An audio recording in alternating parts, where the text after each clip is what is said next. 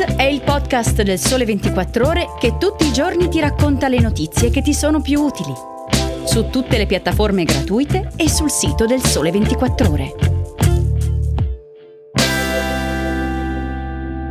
Ciao e bentornati all'ascolto di Start. Oggi è lunedì trentuno ottobre, io sono Enrico Marro e in questo podcast parliamo di come sta cambiando il lavoro in un mondo, quello in cui viviamo, dove la tecnologia dilaga ovunque. Il tuo capo è un algoritmo contro il lavoro disumano è un bellissimo libro edito prima in Italia dalla Terza e poi in inglese destinato a tutto il mondo da Bloomsbury e Hart.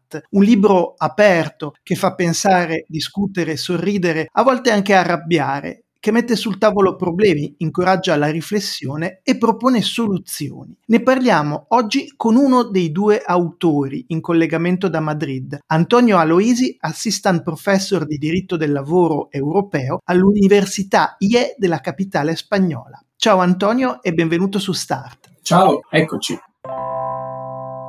Allora Antonio, nel libro che hai scritto assieme a Valerio De Stefano spieghi con tanti esempi concreti come spesso si finisca per subire l'innovazione anziché generarla e come nel retrobottega della formidabile economia digitale si nasconda in realtà un esercito di lavoratori fantasma, deputati alla riparazione di errori, alla programmazione di stringhe di codice o ancora responsabili di rimettere a posto bici o monopattini, oppure della cottura di un hamburger, dello stoccaggio e del recapito di pacchi, giusto? Sì, come abbiamo scritto nel nostro testo, a noi sembra che il lavoro sporco della New Economy eh, lo compiano dei macchinisti invisibili invece che delle macchine intelligenti. Questa è una grande occasione persa. Lo scopo della nostra riflessione è proprio quello di spostare l'accento da un'analisi meramente quantitativa sul mercato del lavoro ad un'analisi qualitativa che dunque guardi alle condizioni di lavoro, quelle salariali ma anche quelle organizzative. L'innovazione in questo caso manca, ciò a cui assistiamo sono invece dei fenomeni spesso svilenti. Il focus del nostro testo eh, sono i vettori della grande trasformazione che stiamo vivendo, gli algoritmi, le piattaforme, l'intelligenza artificiale, che ovviamente si innestano su altre grandi trasformazioni, la crisi climatica, il cambio demografico, le migrazioni. Il mercato del lavoro è senz'altro la sfida più interessante in cui ingaggiarsi e a cui appassionarsi. Certo, le ultime notizie, gli ultimi anni ci hanno restituito una versione un po' a buon mercato della tecnologia digitale che non libera le energie ma al contrario intensifica i poteri datoriali, i ruoli di comando e controllo. C'è però l'opportunità di riscrivere una storia differente dell'innovazione eh, digitale, utilizzando proprio quelle stesse tecnologie in chiave emancipativa. Come riflettiamo nei diversi capitoli, ci sono ovviamente dei fallimenti dell'innovazione, lo abbiamo visto con alcune vicende anche molto note, quelle dei fattorini, che poi non sono altro che l'esempio di un mercato del lavoro che ha delle responsabilità liquide, abbina dei poteri molto ben distinti, o ancora le gravi casistiche degli algoritmi che discriminano, che escludono, che accentuano le disparità, o ancora i casi in cui l'intelligenza artificiale sfugge di mano e cementifica dei bias, delle parzialità che erano nelle menti dei programmatori e che poi si riproducono. Dunque, la favola dell'innovazione non è tutta a tinte rose, al contrario però ciò a cui ambiamo è la capacità di governare la trasformazione digitale, cioè di garantire che questa fase di transizione sia oggetto di una profonda discussione collettiva e che soprattutto si possa esercitare la leadership umana nella definizione dei cambiamenti in atto.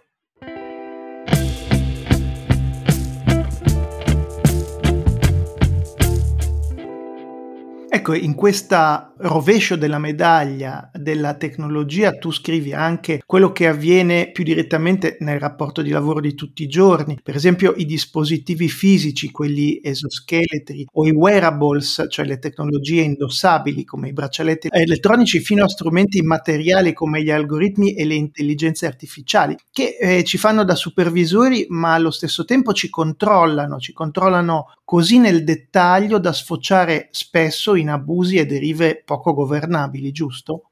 Molto vero. Abbiamo riflettuto appunto del ruolo degli algoritmi, delle intelligenze artificiali. Se eh, torniamo indietro alle riflessioni di qualche tempo fa, potremmo semplicemente dire che l'analisi che si faceva della trasformazione digitale e in particolare della automazione eh, si fondava su un assunto, una sorta di robopocalissi che sarebbe arrivata da lì a poco. La tecnologia avrebbe distrutto i posti di lavoro. Al contrario, ciò a cui stiamo assistendo non è tanto lo spiazzamento dei lavori o, al contrario, come dire, la loro cancellazione. Abbiamo un fenomeno tutto diverso, vale a dire l'intensificazione del potere e la sostituzione dei ruoli manageriali. Dunque non stanno scomparendo i lavori, forse alcune professioni rischiano di essere, come dire, vittima di una turbolenza tecnologica, e quelle professioni sono proprio quelle manageriali, di coloro che devono prendere decisioni. Perché? Perché oggi molte decisioni sul posto di lavoro, dall'assunzione alla promozione, dal licenziamento all'attribuzione di promozioni o ancora di conquiste salariali, fino anche alla valutazione costante e granulare, vengono compiute da strumenti digitali che ovviamente hanno eh, la possibilità di raccogliere dati sempre in maniera più pervasiva grazie alla presenza diffusa di molti strumenti di eh, controllo, e che poi grazie al potere computazionale, che è sicuramente molto più efficace e potente, hanno la possibilità di inferire, cioè di arrivare a delle conclusioni sulla base di alcuni input. Chiaramente in questi passaggi gli errori sono tantissimi, il eh,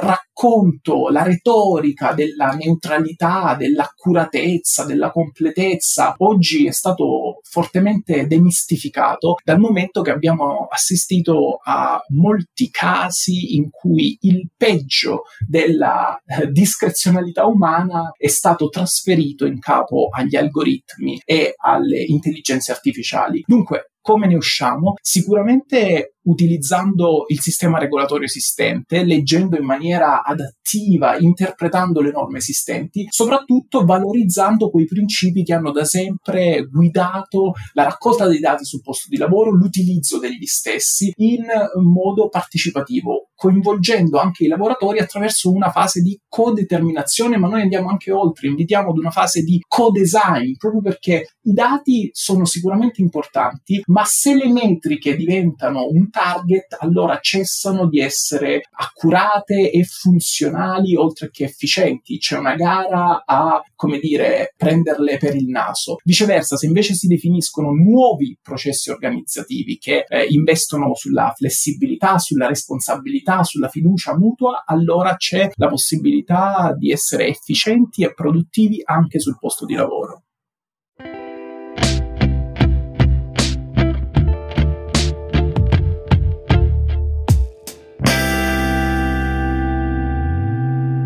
Bene, il tuo capo è un algoritmo è diventato un caso editoriale, finito con recensioni lusinghiere sulle pagine prima di New York Review of Books e poi del Wall Street Journal, oltre che di tante altre testate italiane e internazionali. Tu giri il mondo tra convegni e incontri in Europa e negli Stati Uniti proprio per favorire la discussione su questi temi. Ecco, quindi l'ultima domanda è proprio questa: cosa è emerso da questa riflessione globale sul rapporto tra tecnologia e lavoro innescata dal tuo libro?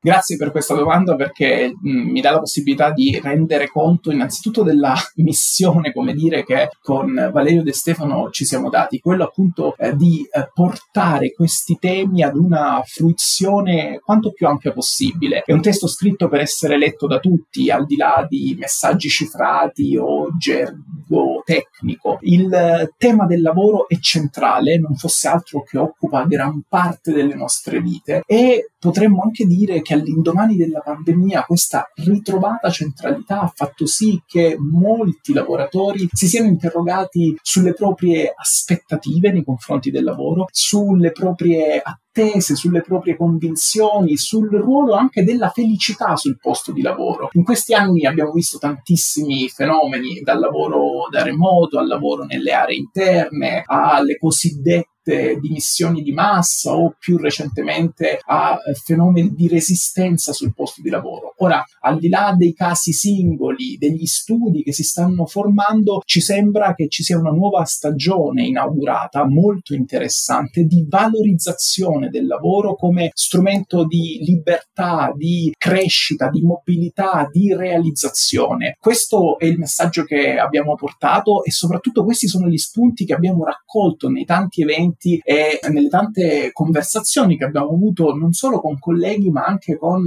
lettori interessati, appassionati, esperti o più in generale professionisti, imprese e anche sindacalisti e lavoratori. Dunque di lavoro continueremo a parlare proprio perché questa sfida, questa rivoluzione è umana prima ancora che tecnologica, è organizzativa prima ancora che digitale e dunque interroga tutti noi il ruolo delle istituzioni, il ruolo dell'opinione pubblica e la capacità di approntare regole nuove che siano, come scriviamo nel capitolo conclusivo, a prova di futuro.